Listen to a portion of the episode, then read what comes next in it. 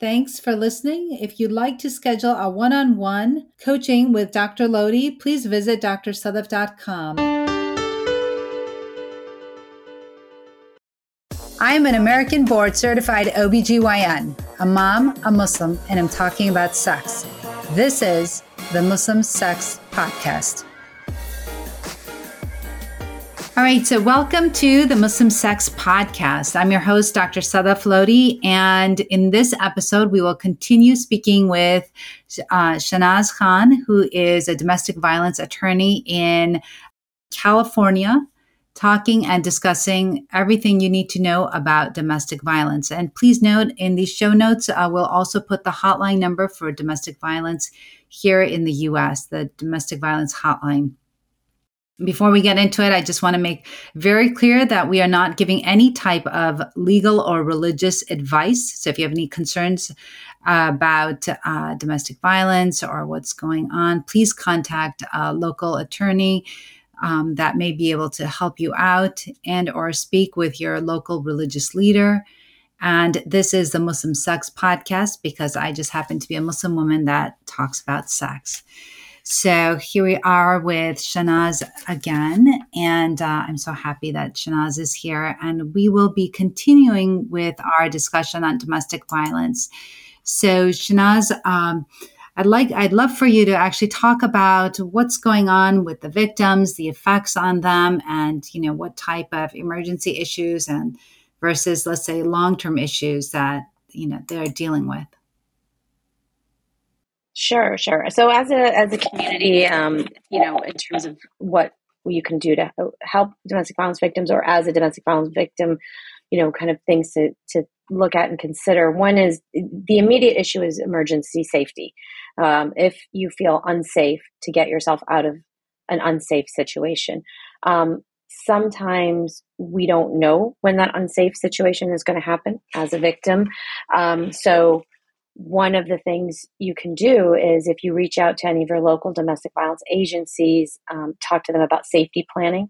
And safety planning is basically saying, well, I'm not ready to leave, you know, but they do blow up or they do have these incidents where I get really scared. And they say, okay, well, let's create a plan where if something happens, here's what you're going to do. You know, um, you've got an extra set of car keys under a rock in the front front of the house. Um, I've got a code word that I can call and tell my my friend or my mom, or I can text somebody. You know, um, uh, you've got a bag packed and put somewhere if you have to get up and go. And again, these are extreme, and I don't mean to make people feel like these are very dramatic situations, but if you're feeling unsafe in a situation, even if it's to get out of the house for a little while or have a friend call to calm a situation down, having a plan in place will help help a situation. So if you're not somebody who's ready to leave, but you say, "Boy, if if he starts to blow up in a situation, um, if if so and so were to call or somebody were to walk in, they'd calm down immediately." Then maybe you have that code word with a friend or family member says, "Oh my gosh, you know, whatever, lemon tree," you know, and somebody happens to call or show up at your doorstep or something. Um, keep in mind that these are all indications that if you're living in this type of a situation that's very volatile, that maybe long term you should be thinking about whether this is a relationship that you should continue to stay in. One of the things with domestic violence victims is, um, and, and people go into helping anybody with the best of intentions. I want to help. But the goal here is to help a domestic violence victim to become independent and self sufficient. Because what's happened in this relationship or domestic violence relationship is that they've become the perpetrator has made them very dependent on them. So we talked in the first episode about the isolation that I'm all you have. What are you going to do without me? So they've they've been trained or, or, or conditioned to become very dependent on somebody when you step in to assist a domestic violence victim, the goal is not to get them to be dependent on this person and now dependent on another person, but rather to be independent, to be somebody who's self sufficient and can take care of themselves so they don't become dependent again. Um, so these are choices that have to come from the victim. The victim has to choose to uh, want to leave, to take these steps, and giving them resources to learn how to manage their finances, how to go out and get a job, um, how to speak English if, if language is a barrier, how to interact with the children's teachers at school. Um, sometimes in some relationships, that one parent doesn't even really go and interact with the school. So, having resources for people like that within the community and having uh, we're reaching out to domestic violence agencies for things like safety planning. Is uh, are ways that you can that as a victim get help um, or as somebody in the community wanting to help you can reach out and help people who are, are going through these type of situations. Please remember that some people you encounter in your daily life are what they call mandated reporters meaning if they hear of abuse um, they have to report it. So your doctor the children's teachers things like that. Uh, there are people that if a child goes to school and says something and these are not meant to be like oh don't tell your kid to say anything keep it you know. But just so you know that sometimes if you're seeking help you can tell some people so there's certain people in your lives that you already interact with like your doctor like um, the children's teachers things like that that you can explain and express concern to and they can reach out on your behalf. I'm glad you mentioned that Shehnaz actually because actually a lot of times you'll go to your gynecologist's office right? And so we'll have posters there to ask about domestic violence and on the back of like the bathroom door right of uh, women's bathroom door to ask about domestic violence. In fact when we uh, admit a patient for labor and delivery we will you know talk to them in private and we will always ask them do you feel safe at home you know, anyone going to harm you at home once you go home and things like that. So we always ask about domestic violence. So I'm glad that you brought that up because absolutely patients we ask and we hope that they can they feel comfortable enough to let us know if something like that is happening so that we can help them. Right. And as a victim, you know, I think it's it's important to recognize that it's it's by reaching out for help it's not an automatic oh my god my my family's over um, that it could be just getting in touch with resources to help you plan you know to make yourself safe or to be able to leave things like that keeping in mind some incidences do have to be reported. Obviously, child abuse must be reported by the doctor. And yes, at that point, you're going to get authorities involved in your life and t- involved in your family. So I think, you know, that kind of leads a little bit into uh, the issue of, of the effect on the this the other people in your life, effect on your children, effect on the family itself that domestic violence can have. So a lot of times, one of the, what you'll find from victims of domestic violence is they're going to minimize what's happening to them because their worldview is so different in their mind.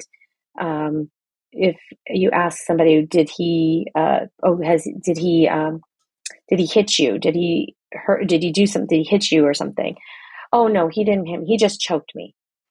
Just, just you know, and, and and then some of us would put that in the category of well, of course, that's that's just as bad as hitting somebody. But to a victim, their worldview is so uh, shaped by their daily experiences of of this fear of this violence that well, yes, I've been hit in the past, but this time it wasn't hitting; it was choking, or this time it was throwing food at me when I was sitting at the table, or um, you know, uh, yelling and screaming at me in my face, you know, things like that. So um, incidences might be minimized sometimes. So, as a person listening, um, you're not what they're saying and how they're reacting to it may not match up. That these are pretty horrific incidences, but they're saying it in a very calm way or kind of minimizing that it's really not that bad. And again, all the more reason we talked about in the first episode to to how direct somebody who's going through this to the right type of professionals or agencies that work with domestic violence victims to be able to help them get the assistance they need. Sure. But domestic violence does have an effect on, yeah, you know, all aspects of somebody's life, not just the victim, but also, um, as we talked about, um, the effect in the home. because the goal Islamically is to have a peaceful home, to have a home where um, you are comfortable and your family is comfortable, your spouses are comfortable. Um, spouses mean you and your spouse, not multiple spouses. um, but uh, but that um, you do feel multiple spouses if that's your family, um, but that you feel um, the effect of domestic violence on children is very real, even if you think, well, they're just a baby, or they're in the other room, or they didn't really see anything. They kids are really perceptive. They can pick up on the tension. They can pick up on what's going on around them. Um, and it is harmful. Uh, at least in California, it is a factor that goes into consideration for um, being able to assign custody or visitation for a parent, meaning if you are a parent that is perpetrating domestic violence, it is assumed that that is not safe for the child. Even if the child is an infant, even if the child is not in the room when the incident happened, the fact that you are somebody that is willing to commit domestic violence against the parent, the other the other parent, that is seen as as not healthy or safe for the child. Um, if you are a parent that is not willing to protect your child from incidences of abuse. So the abuse is happening in the house and the child is right there and you're even if you are the victim, those are seen as you're seen as unable to protect the child at those incidences. Um, and so, yes, there are times where CPS can get involved, Child Protective Services, if um, there's a perpetrator and there's a victim and nobody's looking out for caring for the child or making sure the child's not exposed to this there are extreme incidences where child protective services could step in and say somebody has to take care and protect this child from the violence that's happening in the home. So there is a significant effect on children, and I'm certainly not an expert to speak on on that, but um, you should just be aware that sometimes as a victim you think, um, "Oh, it's just they didn't see anything," or uh, "They were at school when something happened." Um, so it's not really affecting the kids. And I, I can pretend like everything's okay. But kids are perceptive and they pick up on the tension and this and this can affect them a lot. So be be conscious of that. Um, the effect on the family, um, and I think we've talked about this a lot, that it just doesn't create a, a healthy home life. And then remember what you're teaching your children, right? Right, absolutely. Absolutely. Sorry. You know what I think is interesting also, uh, Shehnaz, what you mentioned is that, you know, the effect on children. I think that oftentimes, right, children will model what they see at home, right? So if they right. see their parents fighting all the time, then, you know, I'm sure the likelihood that when they get into a relationship, right, that's the only thing that they've known, that's the only thing that they've seen and witnessed. And that's how they'll act with their spouse, right? Because they don't know any better. And say if it's a girl at home, if all she ever sees is her father hitting her mother, and if that happens to her when she gets older, or if she gets in a relationship, if she gets married, whatever, and, and if that's happening, she'll think that that's normal, right? She'll think that that's what's expected because that's what she saw at home and that's what her mother dealt with. And maybe that's what's expected and that's the way, you know, uh, disputes are handled, right? So I think it's so important. Right, right. Yeah. No, I was going to say, yeah. I mean, one of the, and this is a, a completely different topic, but a, one of the, I think, essential skills to, that we could provide to our children is conflict resolution.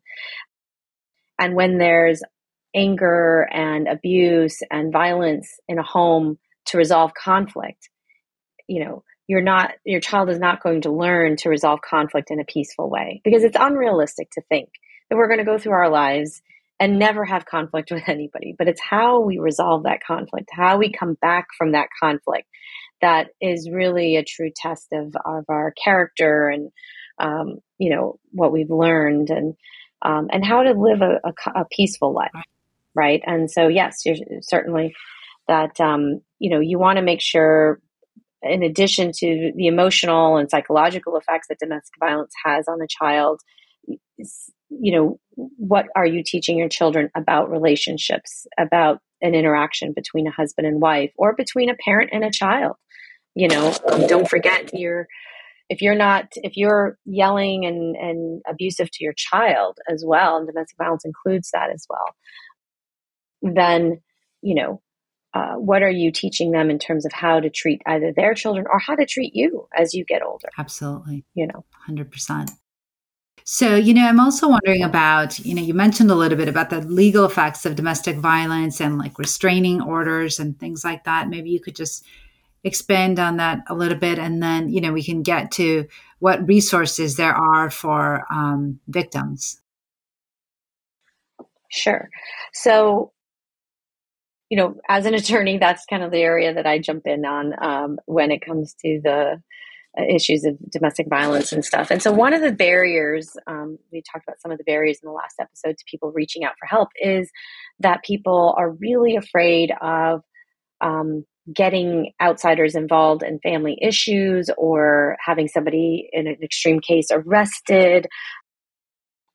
You know, getting the legal um, community involved in their situation. So, so people like to keep these situations. This is a family issue or community issue. Keep this within the family. Keep this within the community. Um, and part of that barrier is because you don't really understand what's going to happen. Um, you watch TV or you see things or you hear from a friend, oh, the kids got taken away, or oh, you know, they lost everything and you know, they lost their house, they lost everything, stuff like that. So people get really scared.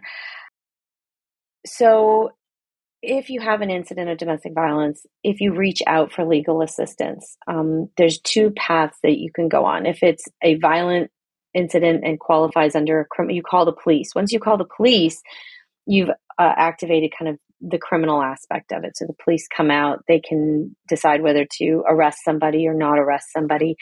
Um, in that situation, uh, the cases are sent to the district attorney, the local district attorney. The local district attorney is going to review to decide whether or not to press charges. There's this false idea that the victim has full control over whether charges are pressed. Um, in some jurisdictions, perhaps, but mostly it's the district attorney who's going to make the decision whether to press charges. And it's very common in domestic violence situations for the victim to say, I don't want to participate. No, I don't want this person to go to jail.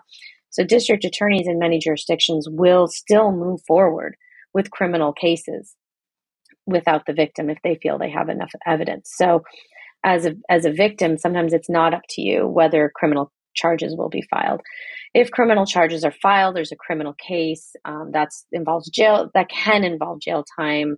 Um, the criminal court can issue its own restraining order. There's the civil courts simultaneously. So there's two court systems, civil and criminal. The cr- civil court system can is when the the civ- criminal court system is the state versus a person. So the state of California versus Mr. X, um, when a crime has been committed. Civil courts are between people. So Mrs. X versus Mr. X. Um, and family court is where is within the civil realm. So you can file your own restraining order. So say you don't call the police or you've never called the police, but you are going through a divorce and you say this person is losing it. Um, I need a I need protection for myself. Um, I'm going to file a restraining order. I don't have. Uh, I'm not going to call the cops. Nothing's happened recently, or, or I mean, today, nothing happened today, I'm not going to call the police, but I want to file a restraining order. You can file a restraining order in civil court between parties, which does not involve the criminal court. Um, you can do it along with a criminal case. You can also open a restraining order in civil case. Um, and again, I'm speaking primarily of, of California law. Um, usually, most states are similar, but you would want to talk to an attorney in your area. And a civil restraining order happens usually in family court if it's between family members, in civil court or civil harassment restraining order if it's between people who know each other but are not closely related. So if you're filing a restraining order against your neighbor, if you're filing a restraining order against um, a second cousin, that would be a civil harassment restraining order. And those are just, you know, it's a restraining order asking somebody to restrict their movement or their contact with you through the civil courts. Um, they have they can have criminal penalties if there's violations. So you can call the police and have somebody arrested if they violate a, a, a civil restraining order, but they are not held in front of a criminal court. Um, and one of the things I do want to go back and say is and I know we might touch on this a little bit in terms of marriage, but one of the most uh, dangerous times for a victim of domestic violence is when they are trying to separate from the victim, because at that time, the perpetrator has nothing to lose. Remember, it's power and control. And when you're trying to leave, they are losing control. They are losing control over you. And that is the most dangerous time for a victim. So sometimes if you say, well, I don't want to file a restraining order, I just want to get a divorce, or I just want to get custody and visitation orders, I need to leave this person, that's when that person is going to start acting out more, doing more incidents. The incidences are going to ratchet up because this person is losing control. They're going to do everything they can to keep you within their control. In those incidents, at those times, you may feel you need additional protection, and that's when you can file for a restraining order um, in a in a civil case or in that divorce case or in that custody case, saying they are oh they're starting to act out. I need protection. The family courts, at least here in California, are definitely aware um, and are versed on the fact that domestic violence incidences get worse when a victim tries to leave. Yeah, I'm sure that's um it's very very important. I'm glad you mentioned that because that's probably when the victims need the help the most, right? That's probably when they need a safe place to go to the most is when they're trying to extricate themselves from their perpetrator. You had talked a little bit about the legal help and getting an attorney with domestic violence experience and uh, a little about mediation. So maybe you could just expand on that a little bit. Sure, sure. So when you are going out and seeking legal ad, um, advice or legal assistance um, for uh, either a, a, a, custody or divorce case, um, and there's a history of domestic violence between you and the other party, whether reported or unreported. So don't feel because I never called the police, I cannot ask for a restraining order. That's not that's not correct. You want to make sure that you are working with an attorney who has some experience with domestic violence. Not all family law attorneys um, do. Some of them, you know, specifically don't like to get involved with domestic violence cases, or some of them don't understand the situations. Um, mediation amongst parties who have experienced domestic violence is a different um, experience between than between parties who have never had domestic violence between them. Uh, medi- mediation when you have um, have had or have an, a history of domestic violence with the person you're mediating with um, tends to happen separately. So you're in different places or different rooms, and you have somebody going between the two of you, because domestic violence or the threat of violence can be very subtle. The person doesn't have to be yelling and screaming and in your face to say, be threatening you. They can just give you a look. They can just say a word. They can just look away sometimes. And that tells you, oh my God, they're really, I know what that, I know what's going to happen now. I've, I've seen that look before. I know what that word means, you know? So a lot of times in mediation settings, if you don't mention that there's been a history of domestic violence, they will put you together in the same room and the victim, the, the perpetrator will sometimes use that setting to send signals or send messages in nonverbal ways um, that let that scare the victim into agreeing to something they may not want to. And sometimes attorneys that are not um, well versed on that may not realize that that would happen. They might say, "Well, what's the problem? Let's just meet. We can get this done so much faster. It's so much more efficient. It's much more cost. It's less costly than putting you guys in separate rooms." Unless the victim feels comfortable, and you know, it's always the victim's choice, not the perpetrator's choice. And the default is to keep them separate.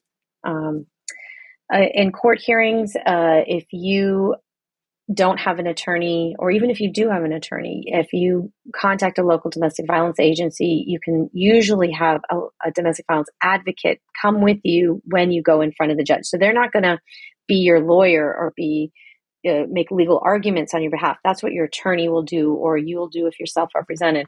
But you can have a person, a support person, stand up there in front of the judge with you because usually it's just you, the other party, and the judge or your lawyers. And sometimes the victim will get, again, very intimidated.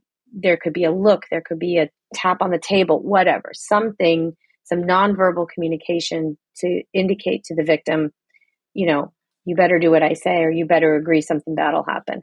with an advocate there, there's a bit of a buffer. There's somebody there who's who's there to make sure that um, you're not um, being this this moment is not being used uh, to take advantage of you as well. So if you're going through court proceedings and there is a history of domestic violence, most domestic violence agencies in most states will have legal advocates that can come with you to court hearings. Again, they can't speak for you. They're not your legal advocate. They're not making legal arguments for you, but they can be with you um, through the process so they you have a companion who can kind of be a buffer between you and the other party. Um, and then, of course, you know, uh, most states have usually free legal services for people going through domestic violence incidences. So. Okay. Sorry. Yeah, no, I don't want to cut you off. No, all the information you're providing is so, so valuable. Um, you know, for people that might be listening that may find themselves in this type of a situation of power and control and, you know, not having realized this before of what was happening to them are there you know what resources might they have or reach out to or maybe even just to discuss their situation with somebody? Is there is there somebody they could reach out to um, so first and foremost, I'd, I'd, recommend the national, since this is a, you know, this is a national uh, uh, forum, I'd say a national, the national DV hotline, domestic violence hotline, um, it's 1-800-799-SAFE, um, or the hotline.org. Um, and they can put you in touch with local resources. Um, usually your local county um, church, hopefully some of the masjids have started doing this.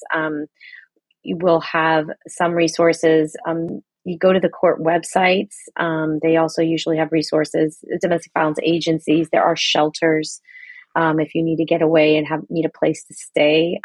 most places have shelters that you can leave and, and, go to. Some of the challenges, though, with some of these shelters is if you have children, if you have uh, a male child that's older, those tend to be some a little bit more difficult to find resources um, or places for people like that to stay, but they are there. So I'd say just just reach out.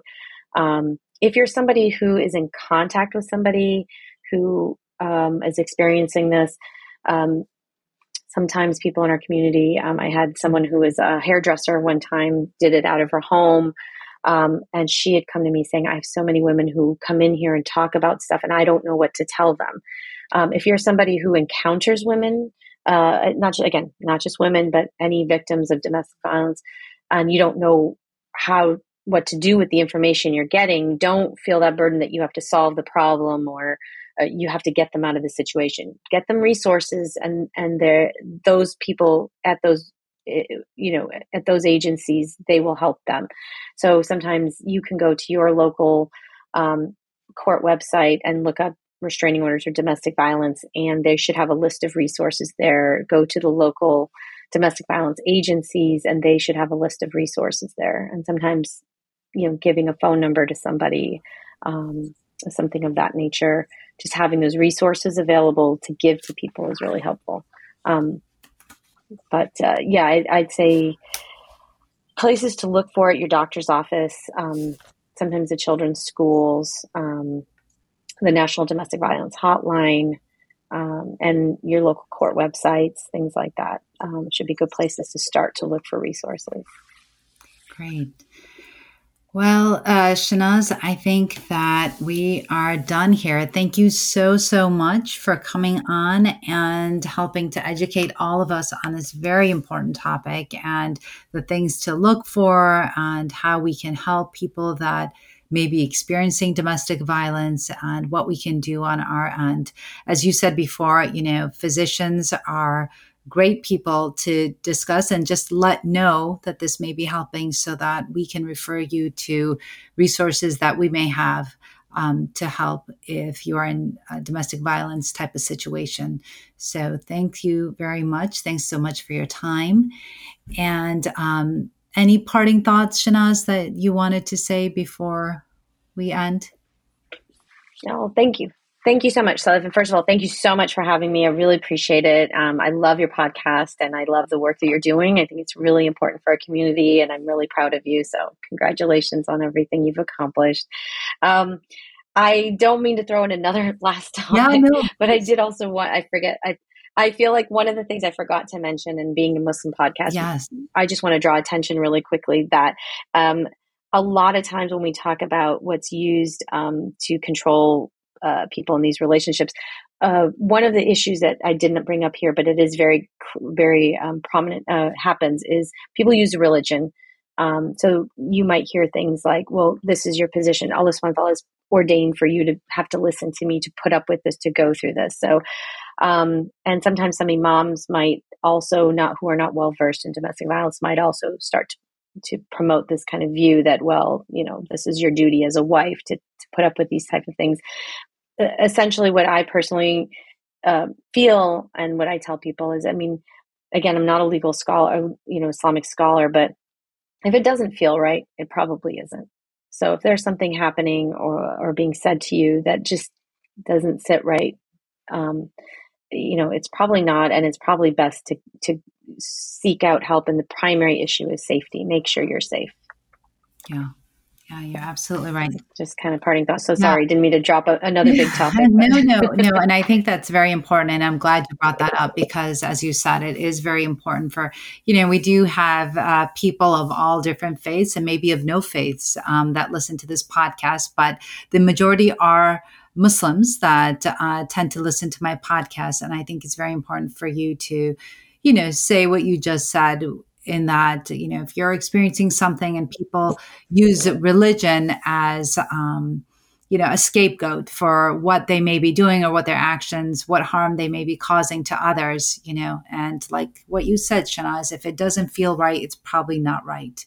And if something seems off and you're not sure you know please discuss it with your local religious leader. And if that person is not well versed in domestic violence or doesn't know where to, you know, lead you or to guide you, then, you know, definitely speak with a mandated reporter, like you said, such as your physician or, you know, call the National Domestic Violence Hotline, right? And um, hopefully they can help you and answer your questions. So I'm so glad you brought that up, and I appreciate that because definitely, you know, Islam um, is a beautiful religion, and it really upsets me when people use it for their own, um, you know, bad intentions and their maldeeds. So thank you for bringing that up.